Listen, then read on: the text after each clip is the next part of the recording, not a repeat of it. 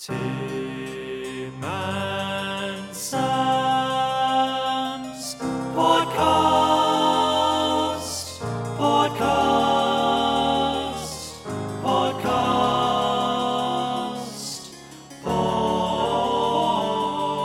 Podcast. Sam and Toby have a podcast which is really, really great. They serve music on a.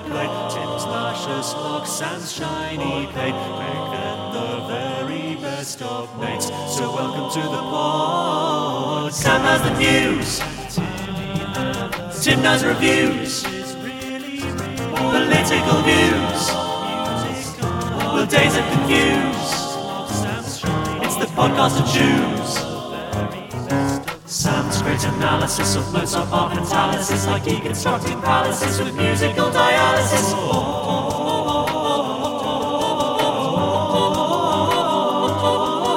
Podcast. Welcome to the 50th episode of the Classical Music Pod. 50? Oh boy. I feel like we should be raising our bats to the podcast pavilion. I wonder if there's any completist, anyone who's listened to every single episode other than my mum and your brother. Hmm. Well, we struck gold with today's guest, the composer and bandleader Cassie Kinoshi, who joined us over Zoom last week to preview her upcoming Aurora Orchestra commission, which is being hmm. performed on the 27th of November at King's Place. One of the main topics in our conversation was how labels and preconceptions can be limiting for musicians. Hmm. I'll therefore be giving her no further introduction so as not to plant any preemptive seeds in our listeners' brains. I like what you've done there because Seed, of course, is the name of her band.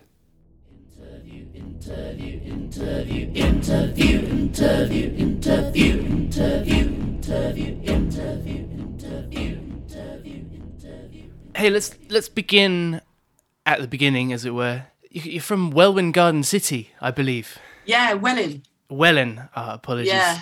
So right. What was it like growing up there as a '90s kid? Because I think we're about the same age. I think you're '93, aren't you? That's that's what Google Yeah. says anyway. So I'm I'm '92. So oh, okay. '90s child, Welwyn Garden City. What was that like? Uh, interesting. I mean, uh, firstly, it wasn't a very diverse place, so I think that was quite noticeable growing up. Um, You know, even from a very young age, um, it was really noticeable. But I think one thing that I kind of look back on and really enjoyed was the fact that it's even though it's not very far from North London, it's like 20 minutes outside. There's a sort of crossover between the countryside and being able to like as a kid and as a teenager you're sort of um able to walk through the woods and like explore like fields and stuff like that as well as the town side of things where there's more um you know like little things to do kind of things to do um yeah it was interesting because i think because though there wasn't much to do i was one of those people that kind of got lost a bit in a lot of imagination and like those kinds of creative things because Creative of that. projects. Yeah. What was your first? You, what was your first vivid musical memory then from your time in Welwyn? I think um, so. My grandparents had a piano in their house, and my parents, um, when obviously they've all grown up, so they moved the piano into our house from my grandparents. So we had like a real piano in the house, and um, I remember making up like a duet for me and my brother at the piano, and um, it's one of my most vivid memories. Like I wrote a duet for us, and we were just singing about things that make us happy, like ice cream and stuff like that. And then we performed it to our parents. and I still, we we both still remember the melody to it and everything. And I think that's one of my favorite memories is like making up little musical things with my little brother. I read somewhere that you, that one of the earliest compositions you did was to a Fable advert. Um, yeah. is that is that true? I love that. Yeah. Yeah, I was um so the composers I was obsessed with when I was like a teenager were Danny Elfman and Joe Hisaishi. So obviously um Danny Elfman wrote the Fable music and I was like, oh, I, I really want to write for video games. Let me see if I can I don't know, just come up with my own thing. So I downloaded sketchily off of YouTube the Fable advert and just wrote something in GarageBand, I think it was, Hmm. along to it, just as kind of practice and yeah. So I did do that. Okay, yeah. And pretty soon the saxophone becomes your primary instrument and you go to Tomorrow's Warriors, the educational development organisation in London, and ultimately end up at Trinity Conservatoire. At which point did it become it's a bit of a crass question, but at which point did it become obvious that you were, you know, good, that you were really good, that this was what you were going to do? Um, no, I don't really remember. I mean, I, I guess the sort of day that I, or day, the time of um, in the timeline where I, I felt like um, composition was maybe a viable thing because I, I, I enjoyed doing. It, I just didn't know really the roots into it and stuff. Was in sixth form actually when um, was it A level music? You had to write something about a toy box coming to life, which I loved doing, and then the teacher there um, said, "Oh wow, it seems like you know you're quite good at this, and this is something that you know you should carry on doing this." And that was the first time, well, maybe second time I can't remember, but like someone had said that, um, yeah, this is something you might be able to do. Mm. That's quite late, isn't it? Don't you think? Sixth form? Yeah, maybe it is. Like, I mean, like when I was, um, I, I there was always encouragement with music and stuff like that, but um, so that I had like at various points, like my my first piano teacher, because I actually had I started piano first when I was about um, when I was six. So when I started, then eventually towards the end of having lessons with my teacher, um, bringing like little things I'd written, he was like, "Oh yeah, bring more things." So there was always that kind of encouragement there Mm. um, at various places and where teachers thought it was possible to do, I guess. Yeah. Yeah, but it is quite late. It was only six form I realised because I was going to go study um, journalism or English lit and music, and it was only maybe six form I kind of realised or thought, yeah, maybe I should go and study composition and get better at it. So. Yeah. Do you think you had what James O'Brien calls the look at me gene at that point? Were you quite keen? I mean, this is more in your performance. Did you enjoy being up on stage and being the center of attention? Was that ever part of your personality? this is something I'm trying to understand because when I was in um, primary school, um, like I loved to be involved in music and performance, but I was always very shy.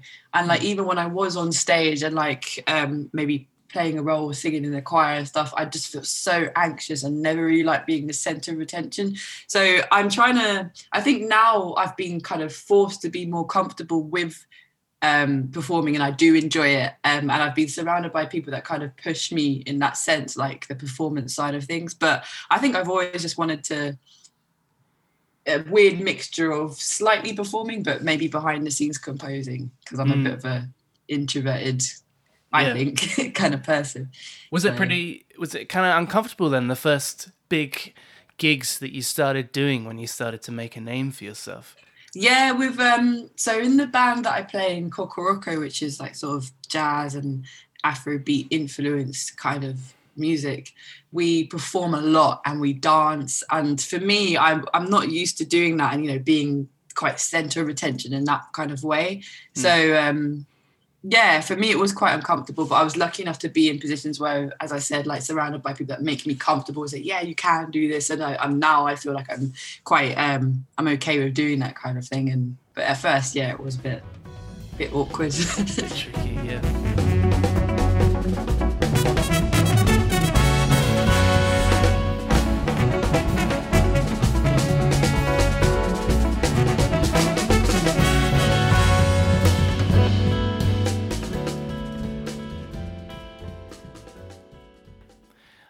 Mentioned Kokoroko, the other band, just for the benefit of listeners, that you set up in 2016 Seed. It, it was Seed Ensemble then, and now it's just Seed.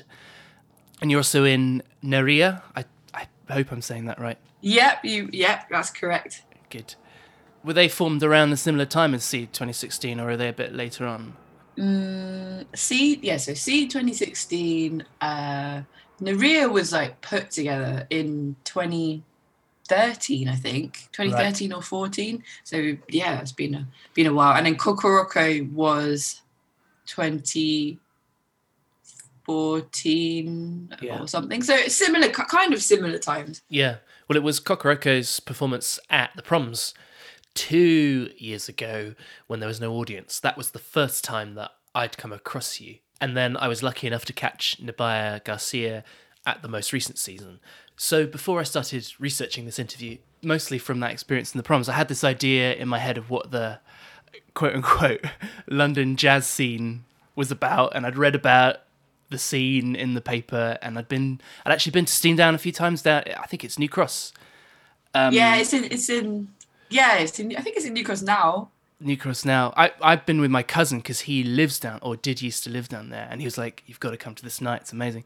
So I, yeah, as I say, I feel like I had a, a kind of idea of what the London jazz scene was about, but I was scrolling through your Twitter feed and I was really interested to see that you, you posted about a night called Moments Notice, and you said mm.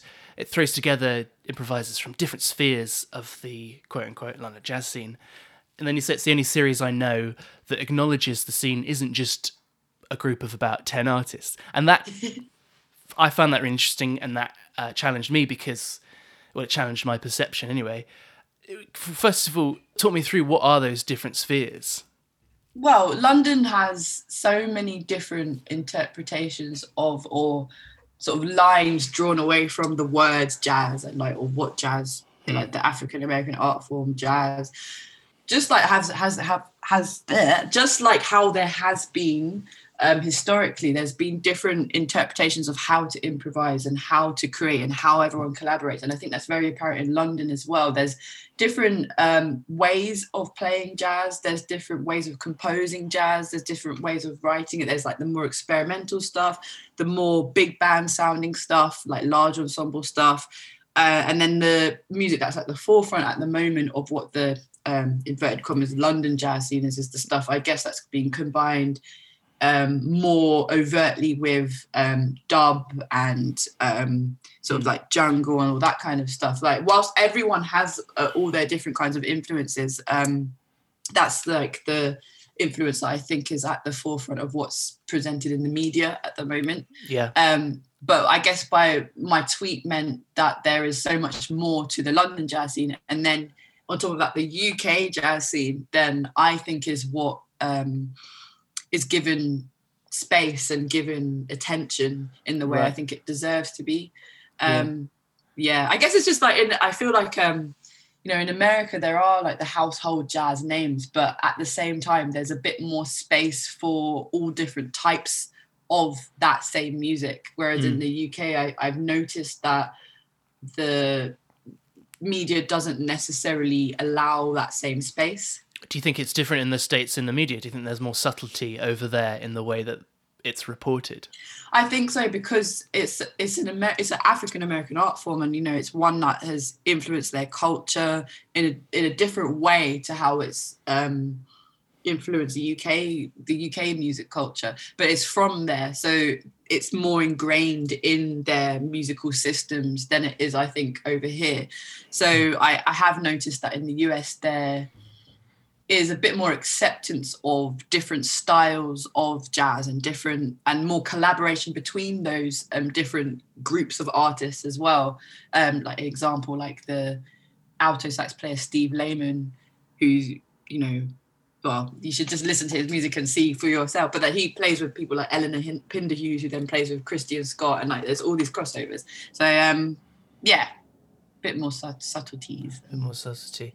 Okay, so here in the UK, would you would you want to highlight at the moment that you've particularly perhaps somebody that you've particularly enjoyed playing with?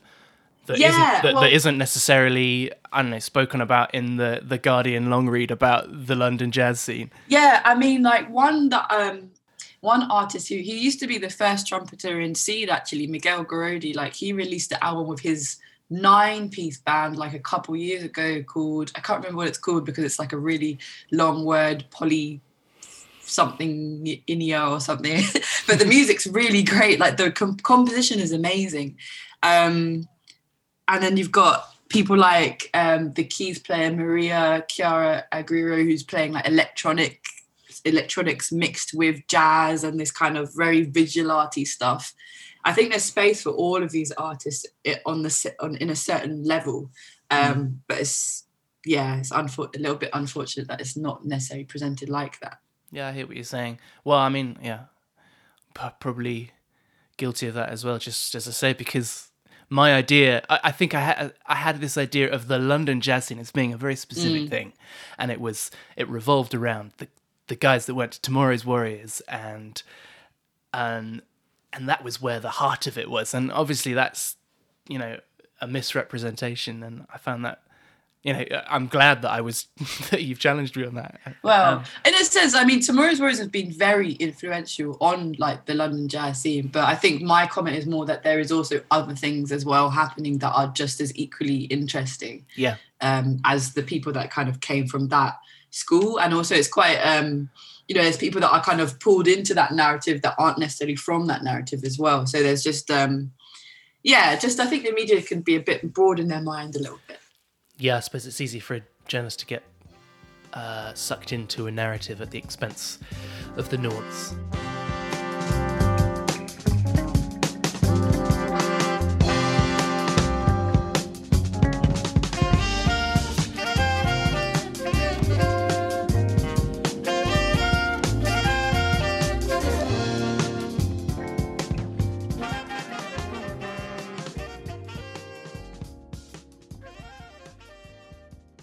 I understand that you're you're a big that you've been reading Sun Ra biography, and he's a massive. yeah. Uh, what a fascinating character! I understand that he his band when they lived together in Philadelphia, they had to be available for practice at any hour of the day, and I love that. Is is that how you work with Seed? Are you absolutely not no no we don't like we don't live in a commune and we don't um yeah no i mean that yeah very intense sun ra and how he works um I'm tr- i've tried to imagine how that would kind of manifest in today's world where everyone's sort of doing so many things and Mhm. yeah but in short no in short, no. It's a bit more chilled then, is it? yeah, I mean, I think yeah, it's a little bit more chilled. I'm trying to get a bit more on top of um, regular rehearsals because I think you know that's the best way to go about things. Um, Yeah. yeah. Yeah, fair enough. That's one element of your performance, you playing with Seed and writing for Seed, but you've also written for the concert hall, you were on the, the LSO Panufnik scheme, and you've written pieces for theatre and ballet as well. A lot of that, all of that work that I've managed to listen to feels to me, again, this is just me, but it feels rooted in a, is that word again, in, in the jazz medium. I'm, I'm doing, you can't see, but I'm doing inverted inverted commas. Do you think that that word is kind of similar to what we were just talking about? But do you think that's a useful label, that word, or does it feel restrictive to say that you're?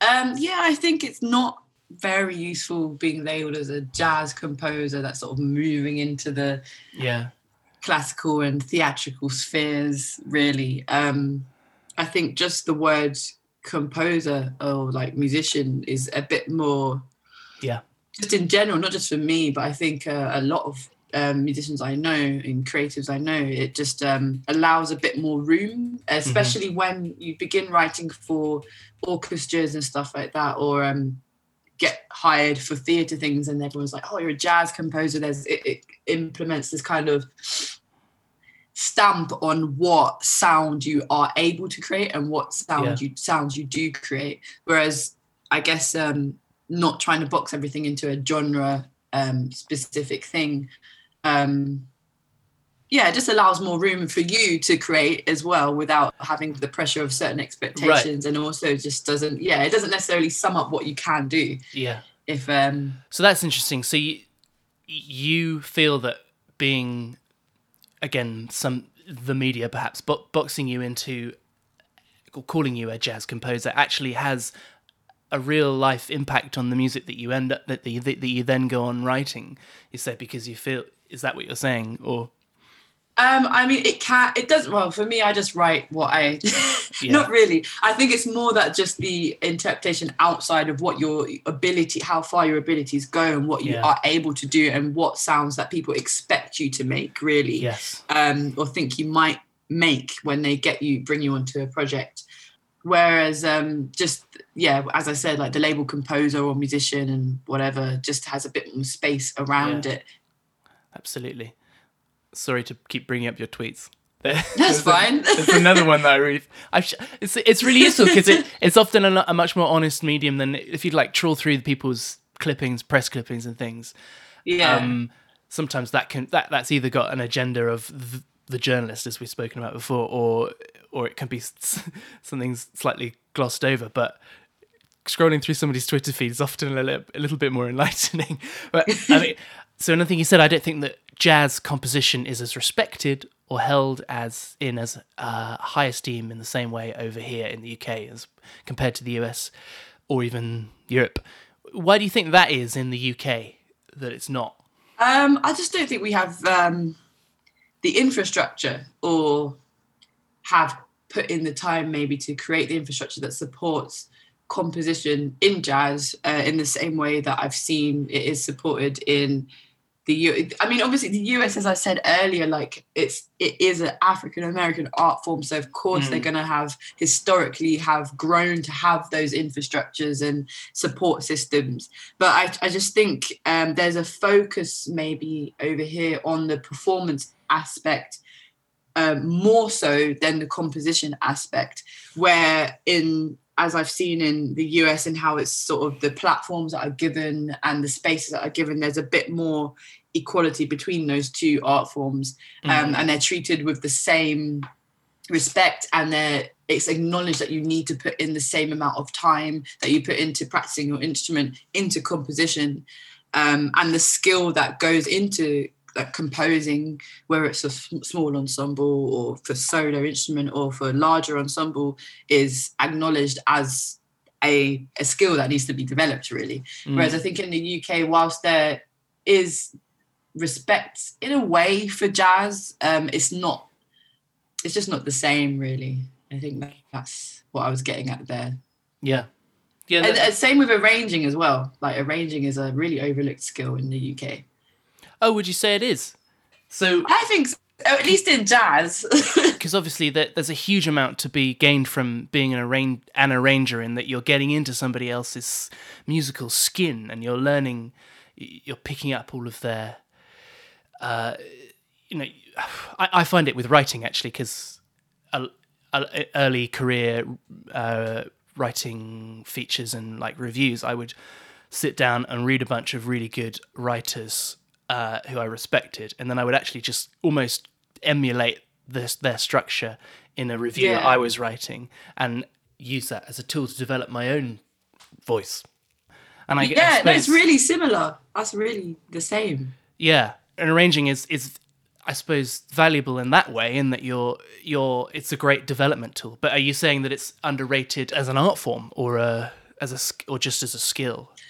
I think as a skill and as an art form, like um, when you, I can't think of any examples, like musical examples at the moment, but when you like sort of take a someone else's music and then you either add to it through arranging from what's already there or you completely change something. Um, there's a lot of time that goes into be, get, getting good at that and practicing it and getting better at that, Mm. which I just feel is not necessarily just um, it's just not necessarily accepted in the same way as performance. Performance seems to be at the forefront of a lot of things, um, really, Mhm. um, which I guess makes sense in a way. But No, no, I understand what you mean. It's not it's not as sexy, is it? Like somebody doing an, like a, a absolutely rad solo on stage compared to somebody sitting in a in their bedroom for 12 hours copying it can out. be though. It can be, you know, like Miguel Atwood Ferguson and all these kind of people. It can be like, yeah, in that way. Yeah. Yeah. No, no, I I'm with you. I'm I'm with you. I mean, I that's it's sexy to me and not oh. I'm glad you can't see my facial expressions.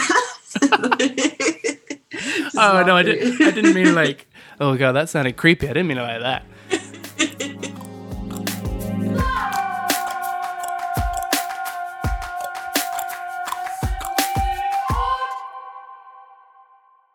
I gather your process start always starts off with singing, and you like making voice notes. Uh, and what I mean, why do you think that is? Why are you drawn to singing as your first point of call? Um, I'm not sure. I'm I'm wondering if it's um because I've been trying to think about this. The more I think about process and like being deliberate with process and stuff like that, I'm wondering if it's um just um it's just where I'm most comfortable. I've always kind of like hummed things like since I was really young. Like, I'll be humming, I humming along to myself and stuff like that. And I know that the voice is like one of the most kind of um it's very it's just a very human way of approaching melody and approaching writing and i think maybe that's why i feel so connected to to keeping that habit up and writing starting off a lot of compositions that way Yeah. um rather than just sitting and writing i would- yeah Have you got any voice notes on your phone that still exist? I've got loads. I've got um so this current phone I've got 200 and something at the Oh, moment because I lost I lost 200 when I had to restart my phone like a couple of months ago. So I should have 400 and something. But um yeah, I kind of each phone I I save them like into a folder and then I, I can backtrack to maybe like 2018 oh this idea i never made into something Yeah. let me take that and um use it to develop a composition so Are there any that you'd be willing to share? um no because they're not labeled and it's just like numbers i don't know what i'd click on it could be anything it could be Oh, okay. just it could be absolutely just No, fair enough. And what's the next stage after you've got the voice note? You, are you you heading off into the piano or to the or to Logic or to I don't know to your sax? Um, it depends on the piece, really. So sometimes, um, a lot of the times it will be singing and then at the piano and then sort of fleshing it out at the piano. I've noticed that that's sort of my next comfortable instrument to go to when writing. Yeah. Um, and then, yeah, like sometimes I'll sing it straight into Logic and then I'll transcribe it on sax in Logic, if that makes sense. So Yeah. like play along to the singing, or yeah, it all depends really. I think just a multitude of processes for for that. And what about this piece that you're writing for Aurora that's happening on 27th November, King's Place? That's been a lot of singing, a lot of singing, um, a lot of sort of um, trying to sing drum notation to myself and like walking in circles around the living room to get the to get Oh, the time signature. Yeah. yeah.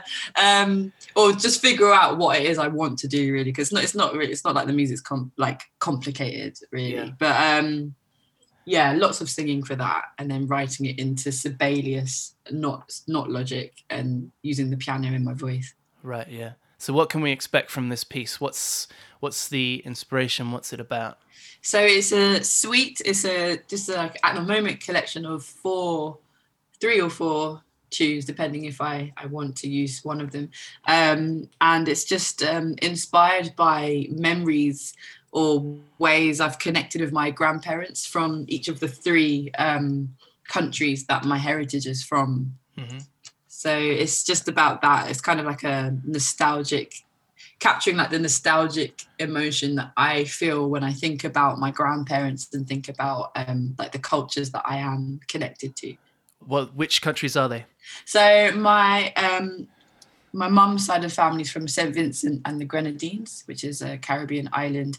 Then my dad is half Sierra Leonean, half Nigerian, and like he grew up in both of those so countries. So I have a connection to sort of both of those cultures. hmm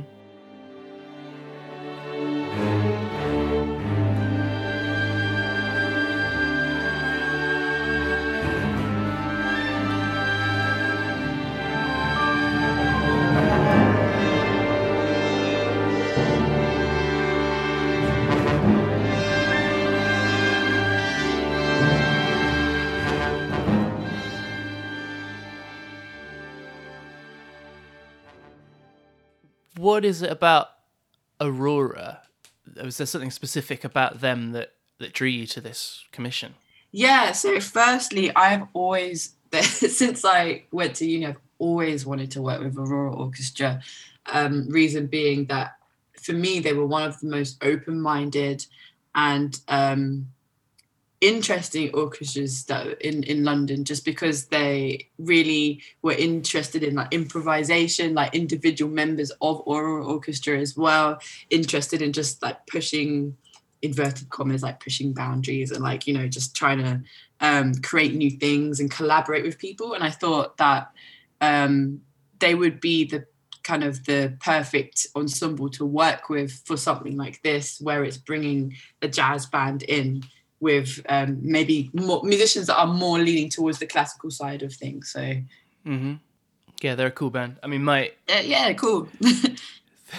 my my experience of them is uh, playing Beethoven without Beethoven's Seventh Symphony without score, standing up, and I've just always been blown away by that. And I, I think there's something really special about playing without music in that way because they, I don't know, maybe this is, maybe I'm uh, over connecting something here, but because they don't have the score that it feels it always feels to me listening to that recording that they're feeling it in a way that uh, improvisers and jazz musicians playing improvised music would or, or certainly how I played music growing up playing in a in a big band jazz band where I was you know not really looking at the music and it kind of has that energy to it and that's what I loved about their performances anyway but maybe that's just uh in my head No, I mean, no, no. I think definitely there's a way, like there's a different connection you do have when you memorize when you've memorized something and you're just performing it sort of out of your body, not staring at um Mm. Music in a way. I think there is a, and I can imagine like especially coming from a. Well, I mean, classical musicians memorize stuff all the time. Like I was gonna say, well, maybe like there's more of staring at things when you're in a classical setting and that Mm. kind of whole. But um, I yeah, think- there's just a yeah. Hmm? I, I reckon pros. I don't know if they're turning up and they've got one rehearsal and they're playing a, rec- a concert and they have to use the dots, really, don't they? But Yeah, the sight reading, yeah, and the yeah, that's true. but yeah, but a concert violinist, I guess a lot of them will have it completely memorized, won't they? yeah. But as you said, though, there is something about um, memorizing something, and I guess because that particular piece of music is usually it's read, isn't it? It's like so there's probably is a different connection to it when you're memorizing that and you're standing up and performing it. I can imagine that that changes how you feel connected to that piece of music, really. Hmm. What is the influence of Ornette Coleman on this Skies of America? I read that. Well, I read that there is an influence there. Hmm. I think that was initially like Skies of America was like initially one of the influences in this. Right. Um, Not so much anymore. no, not really, but like in terms of that piece of music, that was the first time I've sort of heard a composer who was made, I guess, like similar to to you know playing the alto. We both played the alto saxophone and moving, I guess, into more bringing the influences from that kind of world into the orchestral, more orchestral world. I think that was the first time in uni I'd ever heard someone that was treated as just um, a jazz performer and composer actually showing their skills in a different sound world and then yeah that Hmm. that's why it was so the first time i heard it i was just really blown away because i'd never heard anything like it and um never heard anything written by a jazz um inverted commas jazz saxophonist that kind of sounded like that and was more um yeah just more classical really Yeah. Uh, would you say there's something of a lineage of saxophonist come third stream composers? We've already talked about Ornette Coleman now and Sun Ra. Uh, Wayne Shorter's one that I'm aware of, and he's got this, I can't remember what it's called now, this opera that's coming up. Yeah, Um, well, I can't remember the name of it, but that's in um, with Esperanza Spalding. with it? Esperanza Spalding, who's just one of my absolute favourite Yeah, she's brilliant. Absolutely. So yeah, I, I guess there is a bit of a tradition, what a tradition of which you are a part, I suppose, I mean, or not. I don't know. no, I guess, I guess so. I guess so. I don't know. There's, but there's a lot of um, yeah, sax players that write, or just musicians that are presented as ba- that will come from a, a jazz background, I guess. Because I know earlier we spoke about this, and like I was saying how it's not it's not nice to be presented as like this jazz person that's moving into classical Yeah. world. But I guess like if you that's the genre you're most associated with and mostly play and influences a lot of your stuff. There's people like um the pianist Vijay Iyer and like the alto sax player Steve Lehman who also write for orchestra and just meld those two worlds together really. So Yeah. No, apologies. I, I'm I've highlighted the mistake I make I've made already, and I'm still sort of trying to put you in a box, and that's I think that's oh, just Oh no, that was me as well. Like I'm trying to like I'm like, what language can I use to kind of move away from what we just spoke about? Because I, I feel like I was doing that. but it's fascinating. Isn't it? Like I, I'm so aware of it, and yet I think it's just a. I think there are so many inbuilt prejudices there that we just can't, like, even thinking about it quite intensely for the last sort of few days, and despite us having just talked about it, my default setting seems to be to apply these meaningless labels. Hey Sam, I've set up a coffee donation page for the podcast. What is a coffee donation page, Tim? It's like Patreon in that it allows people to financially support creative projects they enjoy. If you'd like to buy us a tasty coffee, a link in the description. If you'd like to buy us a tasty coffee, a link in the description. If you'd like to buy us a coffee, if you'd like to buy us a tasty, if you'd like to buy us a tasty coffee, a link's in the description. Anyway, talk to me about your passion for video games. yeah, no, I've always been obsessed with video games. Um, it's always been like a way to escape or like connect with other people. Back when, back when you had to be in the same room as people to play multiplayer. But um, yeah, it's just a way of connecting with people and stuff like that. Um, and then musically, like the first soundtrack I kind of became obsessed with was um, Steve, the drummer Steve Copeland's um, soundtrack for Spyro Year of the Dragon. So Yeah. um, it was just the most amazing thing I'd ever heard. I was like, wow, video game music. And then it was from that I, I began to see how it was moving into the sort of or, well, the orchestral stuff and um, melding together all of these different sound worlds in, in just for vid- just for a video game. I say just for a video game. I didn't mean to sound demeaning in that sense, but like um, yeah, for a video game. Yeah, that's pretty much my obsession with video games. Just the escapism, both Yeah. um, creatively and escapism um, that exists musically as well. Do you have any ambition to write music for video games? Yeah, absolutely. That's kind of one of the main reasons I went to study composition was I really, really want to write for video games um, and video games and film really. Um, so I'm hoping that eventually I can move into doing more of that stuff. Like I've done it once before. I, I went to like a what's it called? Game a world game jam, which is where you have to make a video game in a day. So when I was in uni, I just turned up and there was no composer. I said, like, I can write music just to this group of this big uh, room of mainly men making video games. But I, I did join. I, I like I joined one team and I made little soundtracks for them. So How was that? I mean, being in was that off-putting that it was all yeah, it was quite scary. I don't know how I did it because I feel like I'm quite a or can be quite an anxious person. But I just walked in and was like, um, I write music, and most people just kind of looked up and then looked down again. But um, but yeah, it was good. I think it was a really good experience. But um, yeah, it's a very male-dominated industry, especially you know programmers and Yeah. composers in that sense. Um, what about? I mean, you've worked across stage and film. Is it? Have you found it similarly male-dominated there?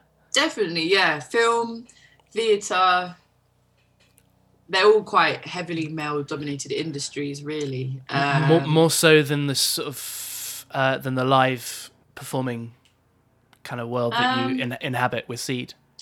I think that's also, that also is as well. Uh, oh, really? Yeah. Um, yeah, I, I do think it is like definitely, especially um, jazz. There's there's way more um, female instrumentalists who are leading bands and at the forefront of bands and um, that are pushed to the forefront in terms of um, attention and support. I think there's there always has been female instrumentalists in in the performance world. It's just that it weren't given the same platform and the same space um, as maybe today. So whilst today is better in that sense in the performing world, um, there's still a lot of room to grow Yeah. in that sense. Okay, so how would just looking ahead, how would you like to see your industry, the world that you're working in, how would you like to see it changed in say 10 years time?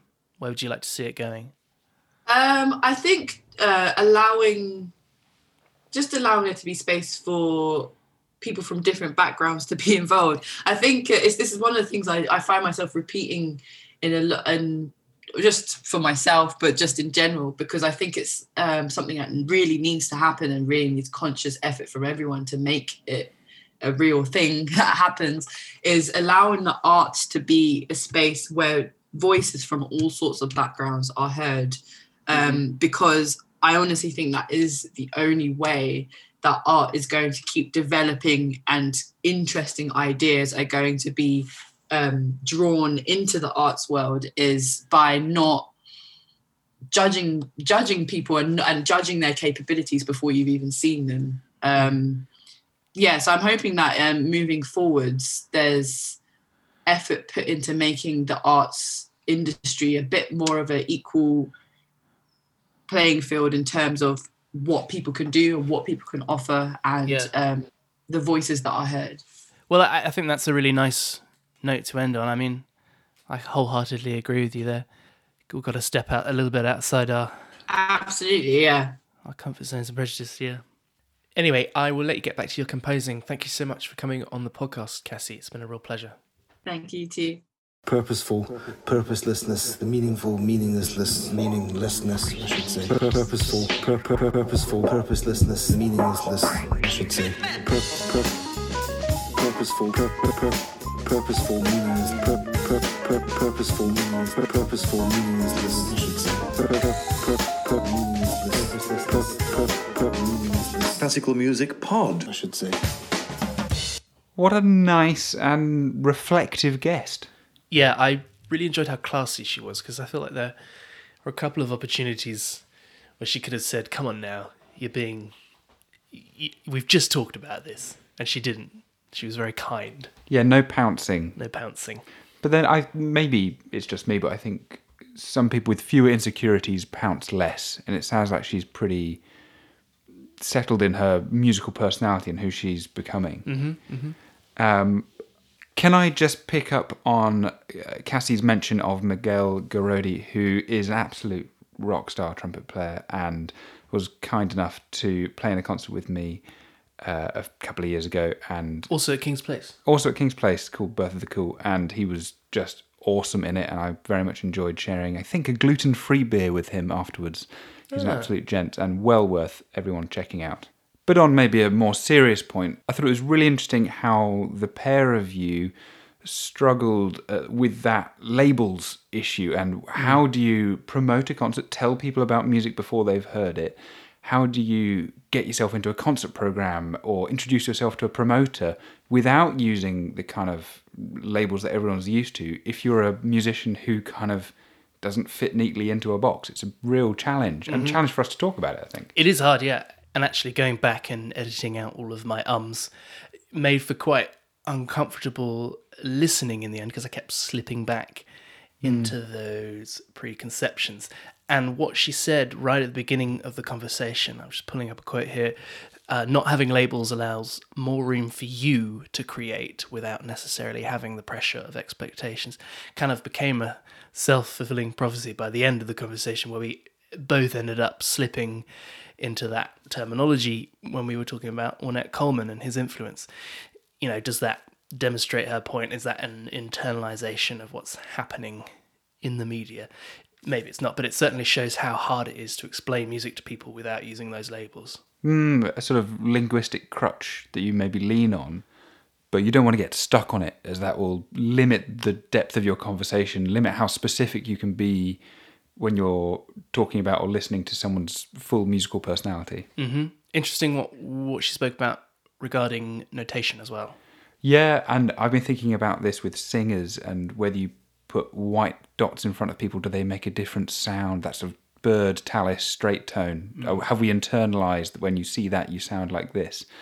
Um, and maybe those like old Gershwin handwritten scores that you get from Boosey and Hawkes, uh, you can't actually read them, so you sort of have to refer to them and then play off copy. It I think gets a different sound out of people.